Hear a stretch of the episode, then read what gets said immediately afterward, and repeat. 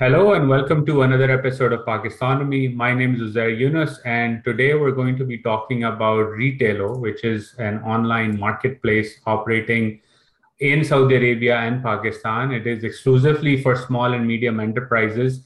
And to talk about Retailo and what it's doing, they've had an amazing uh, uh, funding round just a few months ago in May, um, and they're growing rapidly. So we have with us Wahaj Ahmed, who is the co-founder of Retailo, and he is uh, part of both the Careem and the McKinsey mafia, so to speak. So now he's doing amazing things on his own. So Wahaj, thank you so much for taking out the time, and welcome to Pakistonomy. Amazing. Thank you so much for having me here, and great to be speaking to you. Oh, I'm looking forward to this conversation. And before I jump in, just letting all our listeners and viewers know that if some audio goes up or down, both uh, Wahaj in Karachi and myself in DC are in the middle of some rain. So if there is some internet problems, we apologize in advance. Uh, with that caveat, Wahaj, first tell the listeners who may not be familiar with Retailo, everyone knows like B2C consumer marketplaces, but yours is obviously dedicated for SMEs. Uh, so just help us understand what Retailo is all about. Like what, what do people do on it? Like how does it work? No, amazing. So Retailo is basically an online B2B e-commerce app, right? So our focus is on allowing small, uh, not small, this SMEs, medium SMEs as well, to buy inventory of our platform essentially. So the core uh, problem that we're solving, the core customers that we are going after are the small local mom and pop stores, both in Saudi and Pakistan. So there are such uh, roughly, uh, we estimate across Saudi and Pakistan, such 3 million stores, which uh, essentially uh, need uh, a service like this. And when we extend this to different categories besides the local mom and pop, which is primarily a grocery store, or if you extend it to different types of SMEs as well, this number goes up to 10 million. So they are essentially our core customers. And what we do for them is essentially we give them a mobile app through which they can order inventory uh, and uh, uh, anything they order on our application by midnight is delivered to them the next day. And we operate the entire sort of infrastructure around this uh, to make this happen. So this is what at its core Retailo is essentially.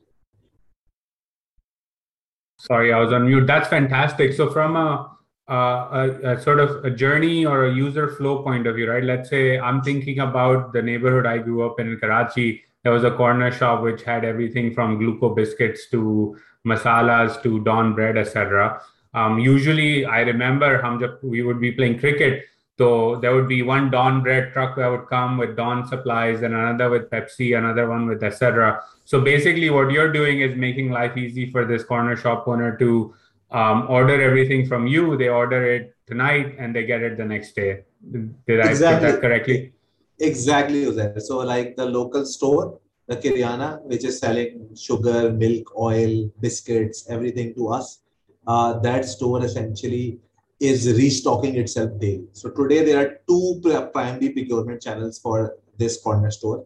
One is the wholesale market, and the other are distributors. So, uh, these stores are buying predominantly today from the wholesale market and the wholesale market are essentially these large clusters of markets. I'm sure you know, being a Pakistani, uh, markets like Jodia and Empress Market, where and in Saudi it's the same story again. So uh, these large markets, these retailers visit two to three times a week. They go on their own vehicles or essentially bring back stock for their stores on rented vehicles. And this essentially consumes two to three hours of their time. And secondary source of procurement for them are brand representatives or distributors that we call them essentially that turn up into their store, take an order from them and deliver them the goods the next day. So we are an alternative to these two traditional forms of distribution channels and uh, we essentially give them this same sort of service or digitally. So allowing them to restock uh, using an app instead of either going into the market or having this offline conversation with a distributor representative. And essentially our value proposition is that we offer them next day delivery with this flexibility and convenience of online ordering while ensuring next day delivery. So that is uh, the core value proposition behind it. That's fantastic, and it makes life easy for a lot of people. And there's a lot more um, that I want to jump into about what happens um, as you grow in terms of there's a whole suite of services which I'm sure you're already planning on offering or uh, thinking about offering to these uh, small business owners, everything from credit to marketing, etc. But before I do that, there's this view in particularly in Pakistan that you know the corner shop owner, the small business owner, or the medium business owner is not digitally savvy. They don't want to do these things. They're used to you know calling up their contact in Jodia Bazaar and saying, "Okay, give me this supply today because I know this person for 20 years." Um, is that really the case? Like from your experience, what's uptake been like in terms of you know going into this market? So traction has been fantastic, right? Today in one year we've onboarded close to first time users at least more than 50,000 customers and wow. we still hold on to more than 35,000 of those customers today, right? And the primary reason why that happens is because uh, restocking is not binary, right? Each of these stores is buying from multiple sources of supply. So you would have a, a wholesaler in Jodia, you would have 20 bookers coming to you. So you are buying from 50 suppliers. So into the market is actually pretty easy because they consider as another supplier and which is uh, digitally enabled. And once they sort of get into this habit is then that where the behavior kicks in. So when we see that an initial customer is ordering, let's say 1% of their total monthly buying from us, our super users essentially start buying more than 40 to 50% of this from us. Uh, and uh, that transition takes place slowly across six to eight months. So that is what we observed. And um, we've had all sorts of funny uh, behaviors at the start of that. So initially, when we go to some customers in Pakistan, they say that uh, you are trying to uh, there's some sort of fraud happening and you are uh, unreal but hence we so had to even change our pitch initially right we instead of us saying we are a mobile app we go in and say that we are a supplier initially and then when the first supply happens then is we introduce the mobile app to them to explain to them that you can actually order online so there's been a lot of uh, iteration around how to onboard customers. But now uh, thankfully customer traction has uh, reached a point where we are acquiring a significant chunk of our users digitally as well. Because the buzz in the market now exists that this is a stable, reliable supplier to which they can order. And so, from a back-end logistics point of view, as you grow, like, um, do you like own, operate your own warehouses, and in terms of you know owning your own vans and fully being vertically integrated, like how does that work? So, uh, our goal is on being the most operationally excellent player out there, right? and hence as a result we manage operations. We manage the last mile fulfillment as well. And eventually of course uh, we don't want to be the player that has like 200 warehouses right? Uh, we're transitioning towards a model similar to amazon fba essentially and uh, the idea is that we are operating our warehouses on a 2b model uh, and uh, essentially us managing them while ensuring the legwork is done by players who specialize in this space we are today partnering with players like Mush, essentially, who are operating our warehousing infrastructure uh, while we're doing the core management ourselves. We're also in talks with players like Hala and Agility, who, who do the same for us, right? And the idea is that we know our technology the best, right? Our reason to be is to build the tech and the uh, digital solution around this while ensuring the different pieces of the supply chain come together for that efficient solution. So today, yes, we've operated uh, some of our warehouses ourselves, some of our fleet as well as ourselves, just to learn and experiment. But the direction is towards remaining focused towards being this player that does technology enablement at scale and continues to grow fast. I think that's a super awesome approach because we've seen so many startups, not just in Pakistan and the region, but around the world that sort of shift away from their core expertise or core competency too early on and try to do something uh, totally different um, and that lands them in trouble because there are things that you know you may know one thing but that does not mean that it translates well into another sector right? Um, so I, I really uh, uh that's amazing that you already have that focusing we're good at technology we're to be excellent and thrive at technology and if there are other things that we need to figure out to do we'll do it. But you know there's somebody who does it better then let them handle it right? Which is which is an amazing approach. So this brings me to to a question around why did you start Retailo? I was look, watching one of your other interviews, and it was super interesting that you know you went to Lums, St. Pat's. I went to St. Paul's, by the way, so there's some rivalry wow. between us in that sense, but a friendly rivalry, right? St- stuck to the cricket yes. field only. Um, so, but then you went to Lums, you worked at Rocket, uh, joined Careem, you were the youngest manager there at 25, then left for McKinsey. Um, and you know, when you're at McKinsey, I think most people would say that, you know, and especially in our culture, it would be like, McKinsey में नौकरी लग गई मतलब partner बन जाओ और क्या करना है तो मैं लाइफ सेट है तुम्हारी अपनी अपनी you know why do you want to start your own thing so how did how did this come about? Like, what was it in you and the rest of your co-founders that said, you know what, let's do our own thing, and more specifically, let's do our own thing in this SME marketplace where you know not a lot of people want to get into the nitty gritty of dealing with mom and pop shops in Pakistan. So uh, there's a two-part answer, uh, and uh, firstly is personal element to it, and then secondly is cumulatively within the founders. So on the personal side first, I think uh, uh, personally, I've always loved uh, experimenting and doing new things, right? So I this is very funny joke which used to go around when we were graduating Lums that we most employers in the country hate us because we switch jobs too quickly and uh, I, I thought that i would be the one to change that around and uh, seven years later this is my ninth job so it's something that unfortunately did not pan out too well. So I think uh, sort of my personal ethos is like I learn like to do new things and learn new things. So that is uh, one reason why sort of the many switch arounds that you'll see. Uh, secondly, in terms of uh, why Retailo and why this space, I think uh, when we joined Careem, the three of us, uh, and we were joined the start of very nascent, uh, in Pakistan, we were doing like 200 trips a day. And when we were leaving, uh, we were doing around uh, 300,000 trips a day. And we had scaled it across to 17 cities and kind of had that journey together.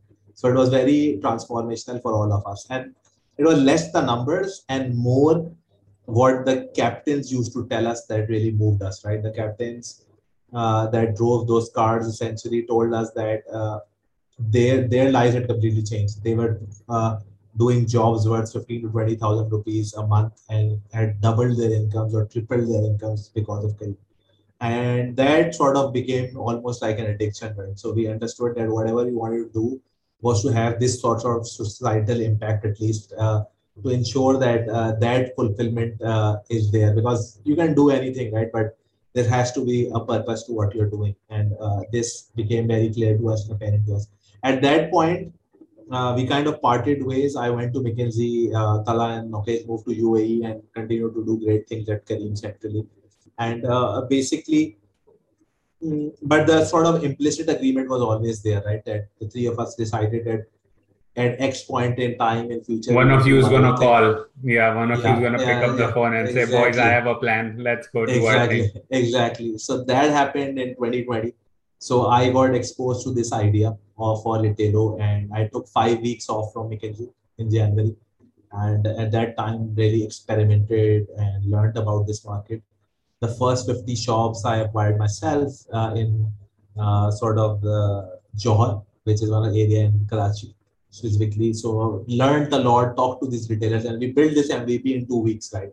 So that app was uh, embarrassingly beautiful. So it was, uh, we didn't have enough time to put pictures on the catalog. So we went with solid colors on that. And when we gave those app to the retailer, I was so surprised that they even started ordering on that application. So I, I used to think that even if we give these guys a Google form, they will start ordering. And uh, that completely changed my mindset, right? Uh, that uh, this was something that was definitely going to work. At that point, I got convinced enough to fly over to UAE and convince Salah and Nokesh to join. Both of them had seen this similar problem in Saudi, and they became super excited that we should do this across the region. And uh, we really believed in that empowerment angle within Pakistan, and we had seen how Careem had impacted the entire region. Kind of drew a lot of inspiration from that, and uh, decided to go into this and go after the larger sort of opportunity and the chance to change it together. And that is how sort of we started Unfortunately, when I came back in March, I got COVID. So oh man, our start was delayed till June. So that's how kind of we launched in June. Well, I mean, you launched in a pandemic year, and the fact that you've had such thriving success in a pandemic is also amazing, right? I mean, also the the pandemic in a way has accelerated everything around the world, particularly everything as it relates to digital. So I guess the timing in that sense also worked out really well despite the delay because you know shopkeepers had to find new ways to do business and they were open to new technologies. We've been open to new technologies, right? Like a year ago, we wouldn't be zooming like this as much as all of us do right now, right? And it's changed exactly. the way we do business. It's amazing. Um, and I particularly love the fact around the the impact angle, and that's something like I want to get your thoughts on because it's one of those things when you know I've taken Careem in Pakistan and talked to some of the captains that Careem has.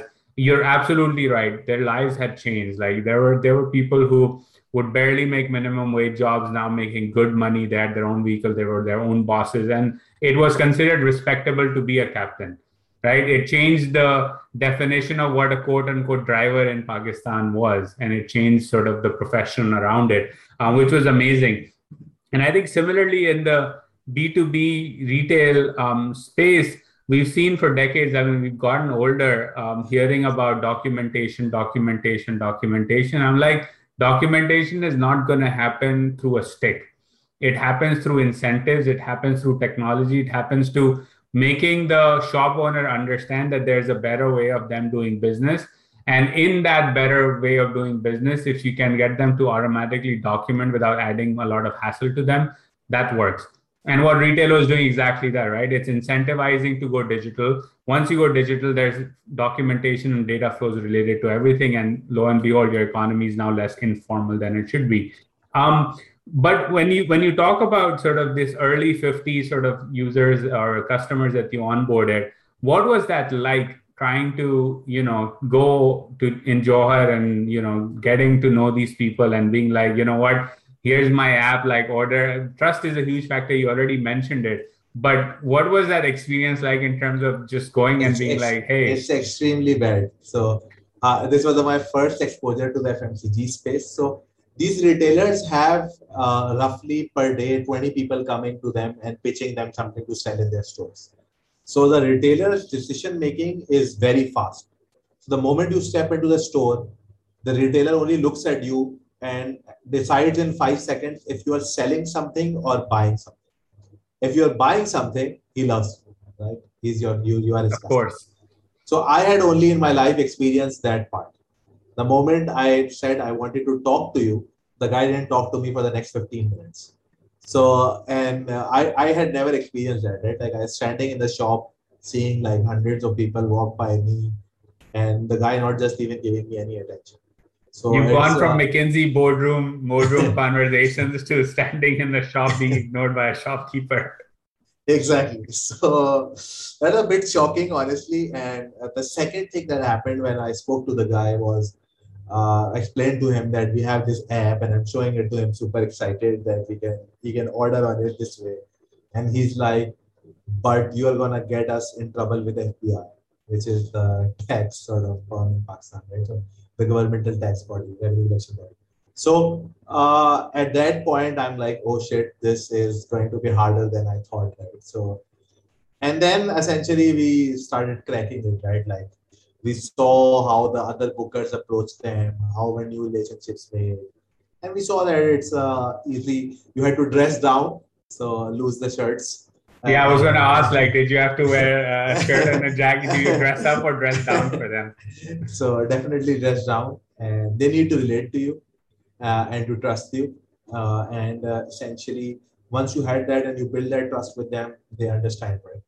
And I think great learning for us came from all of those tier one FMCGs, which really cracked this system quite well.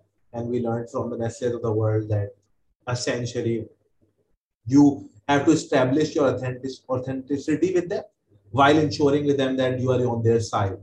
And then essentially they start to talk to you, they start to uh, make you their suppliers. And uh, it's a slow process, man. Like, so what we've learned is that you can't rush this customer onboarding it takes roughly seven to 10 orders before a customer stabilizes their cohort with you. Uh, I think that is a, a key sort of uh, thing to uh, keep hammering uh, with these customers that you keep making delivery after delivery after delivery to them. And that is when they start sort of uh, building their trust with you. Yeah, no, that's that's fascinating. Um, from a growth point of view, I mean, we've seen this in India, for example, where the e-commerce sector, both on the B2B, B2C side, has grown rapidly, and there's been this backlash from more traditional traders um, who are losing market share because of this digital movement over there. Um, do you sense that? I mean, maybe it's not there yet, but that is a potential medium-term risk that occurs in Pakistan because as you continue to grow and digitize and thrive, obviously the distributor or the retailer or the wholesaler, sorry, um, in the big old markets um, is going to lose market share. So, do you sense like the digital movement in Pakistan is probably going to see a backlash in the next three to five years? Uh, it's hard to say, Uzair. So, I think uh, one thing that uh, the world has realized, and in both Pakistan and India, is that this is the future, right? Uh, I think there's no denying that at this point because, uh, firstly, that e-commerce penetration is increasing at uh, significantly within all parts of the world, including Pakistan. And the second is that the retailers themselves want this channel, right? So it's essentially the customer that's asking for this, not uh, the suppliers. So uh, they see the convenience, right? Today, if you are a store owner, you don't want to go to the Jodia market every three days, right? Uh, you don't want 20 people coming to your store. You would rather have a POS system or something where you can conveniently order and just sit back and relax essentially. So that sort of shift towards consumer convenience means that the value proposition of these uh, applications and systems is undeniable. Uh, there's always going to be backlash when there's disruption. So uh, I, I think uh, we've seen that across the world. Yeah. And I don't expect that to be different. Uh, but again, the world is, keeps going through these disruption transitions, right, repeatedly. So I would expect the same. Uh, uh, for so far, for now, I think we've experienced actually great vibe from distributors here, and they actually support us on the journey as well. Often, and some of the largest ones have, have also partnered with us in our warehousing, and also they they are also kind of modernizing with us, right? and they are trying to link their systems with us and etc. They understand that this channel is here to stay and they want to build their capabilities and competence around it. So what are you guys looking at next? I mean, you raised six and a half, six point seven million um, dollars in May uh, of this year, 2021. Um, obviously, growing rapidly. But what's the priority in the next 12, 18 months now that you have a great funding round behind uh, you guys and, and are set for growth? So uh, our ethos is sort of simple as right now. We're the fastest scaling player in our region, having by the uh, virtue of doing two of the largest markets in the region together, these are Saudi and Pakistan. So you want to continue up that speed and keep uh, essentially uh, expanding into the massive white space out there. And uh, we want to focus uh, a lot on building the most operationally excellent business out there and uh, secondly, we are going to be expanding now into the lending business. Is uh, because once you are sort of in control of these supply chains, extending credit to these uh, local mom and uh, pop stores is a very natural extension of the business. And if you are grabbing such a wide market share and you have this massive geographical presence, uh, you are able to essentially credit score the market much better due to your deeper understanding of it and uh, at, a, at a transactional data level essentially and we are able to sort of translate that score that data and lend to these customers right? So further expanding our retention our loyalty towards these customers and of course building significant margin on top as well. So this is sort of the natural extension but at its core Retailo is about empowering these 10 million SMEs right? And we'll continue to build a, sort of a digital suite of products which empower these customers and help them do their business better and essentially for them to optimize their earnings, right? That is at its core what we believe. Going back to why we started this, right? We want to make sure that these people earn more. With technology and real-time data now both available, there's a massive potential to optimize their working capital, to optimize their supply chains, and really pass on the benefit of technology to these customers, improving their own earnings and returns. So, on the lending side, is then the goal similar to your ethos, which is we're good at digital, let's remain true to our core, that you come up with a digital solution on credit scoring and things like that. And on the back end, if there's a financial institution willing to use that to lend, then you're going to partner with precisely, them. Precisely there. So we don't want to become a bank, right? So uh, uh, just wanted to make sure because fintech is the other big thing these days. So you know. So no, of course we'll be a fintech, right? But uh, but uh, we don't want to be uh, essentially, let's say, a financial institution today. We want to create that lending marketplace using our credit scoring technology, our KYC, and uh, we know that we we have that transaction data on these guys. Right? We know where these shops are. We know what they're buying. We know what their frequency are they paying and we can of course lend to them as a result but of course that balance sheet uh, whoever can finance it right uh, any expat right we've talked to multiple large players in both markets who are super excited about the opportunity to lend to these customers because of both reasons firstly aprs are pretty high in this segment because yeah. uh, they don't have access to credit because of their denomination sizes right and secondly npls are extremely low uh, and the reason for that is because again these shop owners not going anywhere, right? They've been operating these stores for 20 years. The last thing they want to do is run away from creditor uh, because it ruins their reputation. And there's a lot of social credit in there. So both of these reasons, uh, we believe this is a great opportunity. And at the back end, uh, for today, uh, we're definitely partnering with large financial institutions. I'm, I don't know what the future holds. We might become a bank in the future, but not for now. Yeah, and I would argue that at some point, once you get the lending side on onboarded and the credit scoring figured out, um, you I, am sure you're already looking at it, but just in my mind, the thought is you could have your own point of sale system, right? So that the mom and pop buying from you, inventory is managed by you on the back end that allows you to extend credit, that allows them to not bother about inventory management and oh, by the way, when the customer comes in, they can register the sale through that. And all of a sudden, that entire cycle from procurement of product by from retailer all the way to the lending to the final purchase by the customer is all one seamless digitized experience powered by Retailo which would be amazing in a market like pakistan. So i'm excited for all of that given that the amount of empowerment that can create in this in this entire ecosystem is just amazing. So kudos to that um, and i hope that you guys thrive and succeed at that. Um, at a more personal level um, we talked, we touched upon this a bit earlier in the sense that you know going into these shops and having to dress down and trying to engage with them is a shocking and I would argue humbling experience coming from a McKinsey type situation. But that whole journey of taking the deep plunge, um, saying, you know what, like I've done McKinsey, I've done Careem now. It's like you've gone from sort of being at Careem which was flush with with cash, so you could spend a lot of money on growth to a McKinsey where clients literally walk through the door to Retailo where you have to go to the shop owner and try to make the case for why they should even give you 1% of their purchases, right? What has that experience been like at a personal level? And what are some things that you found yourself doing that, you know, what are have been important making sure that you succeed at this role? So I think uh, I've sort of gone through a very similar transition at Careem so it makes it easier. The only thing different at Careem, like you said, you are flush with cash. So uh, when I took over Careem uh, as GM for Karachi, uh, we didn't do a lot of trips, but I, I had like a $2 million budget per month. So that made things easy. Right? Yeah, and 2 million in, in a Karachi like market is a lot of money. Exactly. So you can buy traction. Uh, and you can, I think with Retailo, you just have to be a lot more creative uh, can't spend 2 million, maybe 200k. So, so it changes the equation a bit. But I think uh, on the flip side, those uh, uh, being used to a lot of this hard grind, right? Like, uh, I think they're sort of fundamental principles. Firstly, uh, it has to be disciplined thought, right?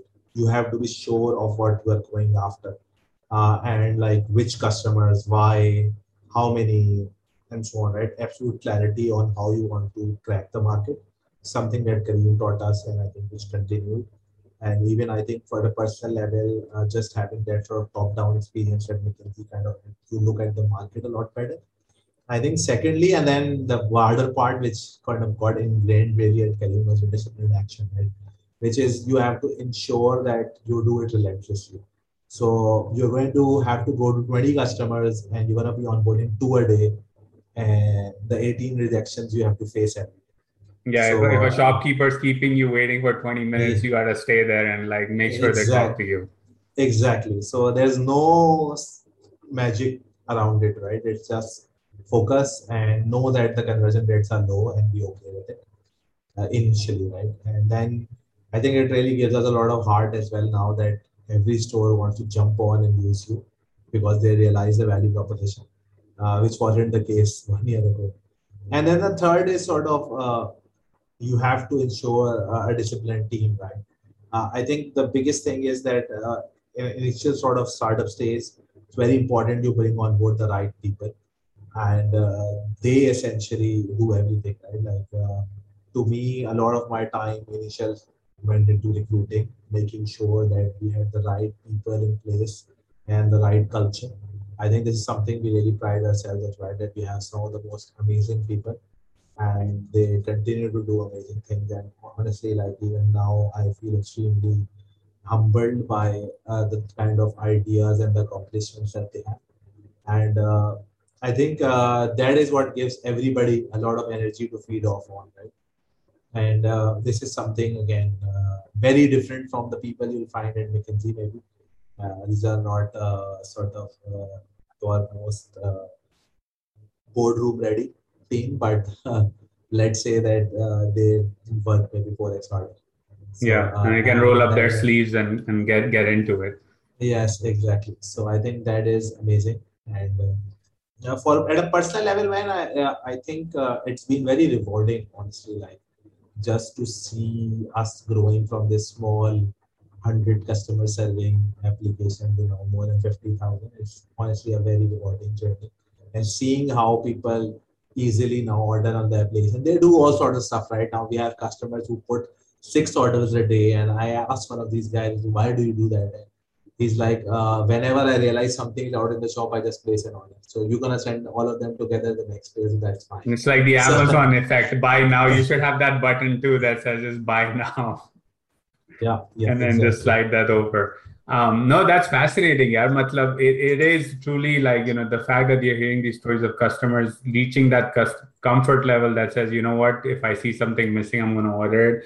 Um, that just shows that the market is there. It's you're only beginning in your long journey. 50,000, I would argue is a, is a huge achievement, but it's only the beginning and there's a lot, a lot, and a long way to go. But you mentioned building a team and this is something that, you know, I've heard from other startup founders that I've heard two things in sort of over time, um, eh, Wahaj, is that one startup founders say, okay, it's still hard to get really good talent in Pakistan. Um, the competition is tough. It's not a huge crowd of people that you can pull from that are the truly hustlers and can get stuff done in a startup environment. But then I also hear from younger people who message on LinkedIn or on Twitter, etc. They're like, you know, we're trying to get into the startup ecosystem, maybe are not fully skilled, maybe not fully understand how to succeed in this area, but they they have a they have a hunger to learn. So from your experience, given you've been at Careem, McKinsey, now doing your own thing, building your own team, what are some keys to success for somebody who's, let's say, like your younger self coming out of LUMS, right? What would you tell that person who's like, you know what, I want to go work for Wahaj and be a retailer and, you know, kick ass and be Retailo's youngest regional manager, let's say. So I think how, uh, how do we get there? I, I still, still am surprised how I got hired. So, so uh, but uh, I think great question is there. So I, so startups are uh, tricky places, right? I think firstly, uh, it's important to understand what startups need, right? Startups want the moon essentially. You want people who are fully skilled, uh, so you don't have to put any effort in training them and you want extremely driven people and thirdly you don't want to pay them a lot right? So it's like you want you want to pay them on inequity that might grow yeah, five so, years from so, now. so that's like a magic trifecta right? So i think firstly you must understand when you are hiring in startups that uh, it's impossible to get a combination of three.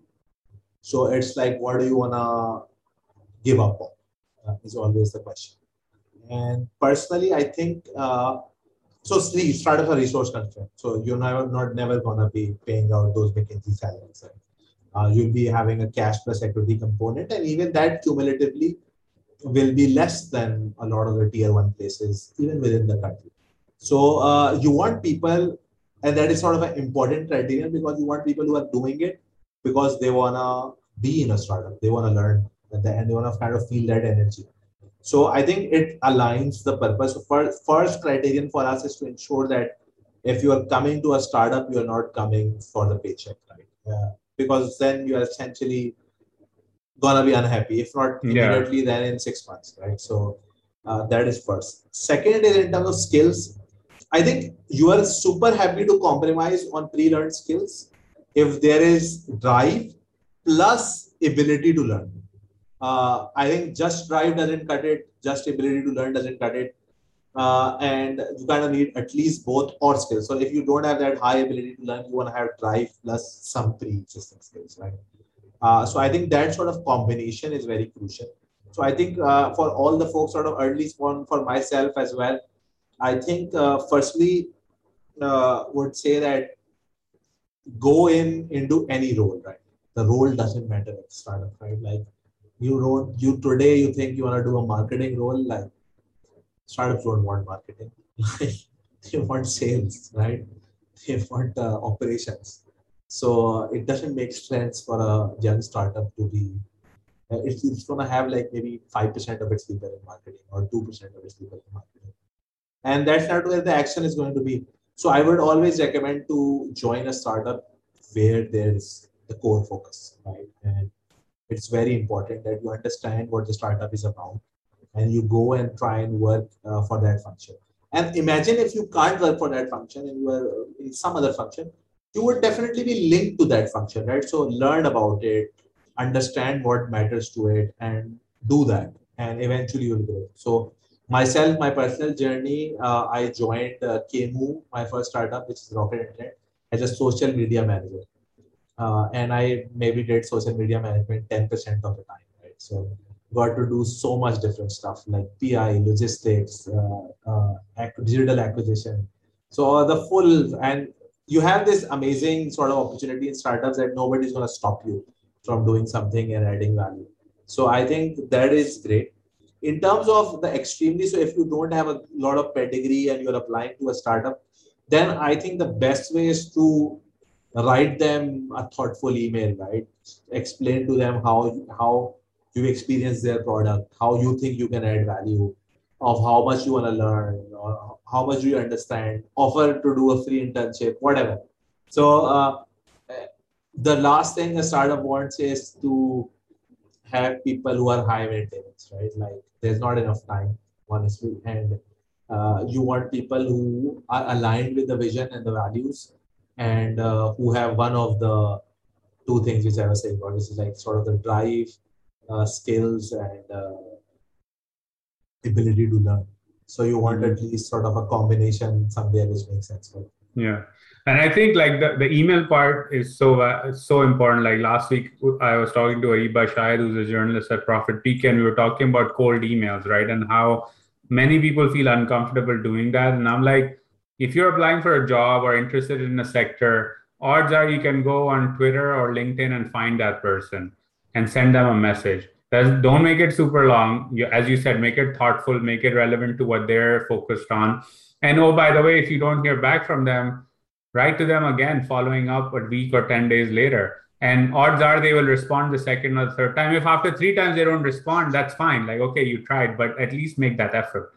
Exactly. And then it's a conversion rate problem, right? So uh, whether it you are raising VC funds, you write 200 funds, 10 a reply, five take your pitch, and all you need is one. Yeah, to invest. In fact, not even yeah. one, right? So, and uh, it's the same story. Honestly, we I've hired uh, at least forty people at Retailo who cold reached out me on LinkedIn. So, yeah. uh, and some of them have been the most incredible and amazing people, right? Uh, four of them are now in the US who interned with us or worked with us are now places like Facebook and Amazon. And uh, there's been people who uh, there's been this incredible intern we had. His name was Kesser, and he he was at Dartmouth, and he he just wanted to do an internship for three months. Right, he just cold reached out to me on LinkedIn. We got him in our product team. did amazing stuff. Now he's going to Facebook, and we're all proud. Amazing, yeah. And uh, I think it's just like I feel like why don't more people reach out, right? Like, and sometimes also I'll be very blunt with you. The messages are incredibly bad, and you don't entertain them. People like yeah. please give us job of course that's not going to get you the job. Yeah. So, so that's so, the uh, less that that's not going to have a conversion rate of zero percent. That message. Exactly, exactly. So I think uh, of other thing, and I feel for the uh, ecosystem and generally people as well is that nobody teaches these things, right? Like how to write a good message. And I keep telling everybody, Google is your friend, right? Like learn how to do good cold reach out. Yeah. It's not easy uh, and uh, you have to think a lot. You have to spend time. Cold reach out email, a good cold reach out is going to take you a couple of hours to write, not like a couple of minutes. So uh, that is sort of invest the time. I think that yeah. is important, right?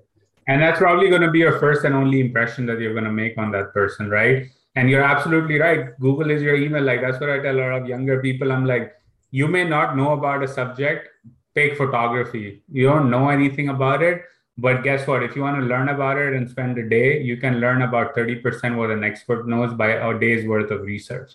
Do that, right? Coursera is your friend. You you think you're going into you want to go work at Retailo because you want to work in the credit history side and on the lending side of the business?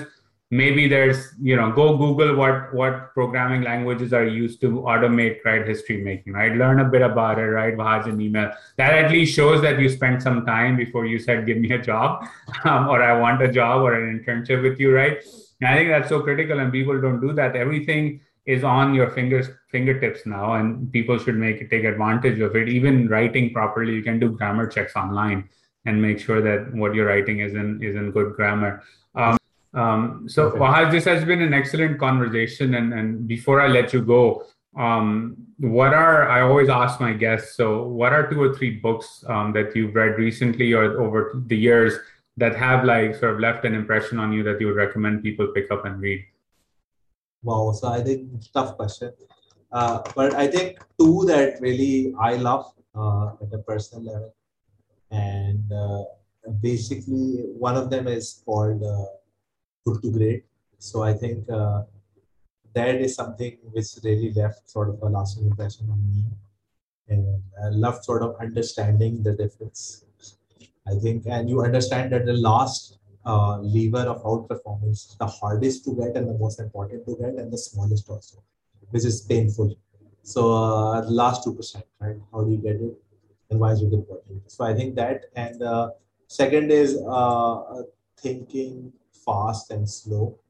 Uh, Excellent work. Again, so, so again, uh, I am personally try to keep reminding myself a lot about that.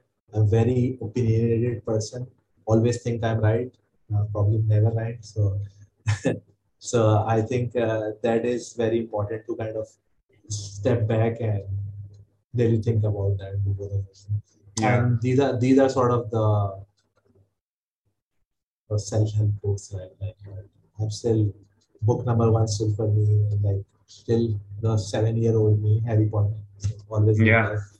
so that was always the good. yeah, for me it was uh, Lord of the Rings more than Harry Potter, um, but uh, Harry Potter was excellent as well. But I think thinking fast and slow is such a great recommendation because I remember reading it. I think like a few years ago now, um, and still going back and referencing it at times to remind myself that we live in such a fast-paced world that we've sort of been geared towards, particularly our generation, right? The digitally native generation. We've been geared towards immediate answers to everything. And we don't recognize that our brain is wired differently. Sometimes it's best to go on a hike or a walk or do something like cook or whatever that gets your mind off of a problem and let your brain do the slow work of sort of slow analysis and then things will come to you in a much better way but um, we don't realize that because we've grown up in an era where everything is 140 characters long and instant streaming is the name of the game, right? Exactly, exactly. So, Wahaj, this has been a great conversation. Again, thank you so much for taking out the time. Wish you and your team all the best. Um, you're doing amazing work, and hopefully, next time I'm in Pakistan, would love to catch up in person. Um, but in the meantime, best of luck with everything. No, definitely. Thank you so much there for having me. I love being talking to you. Take care.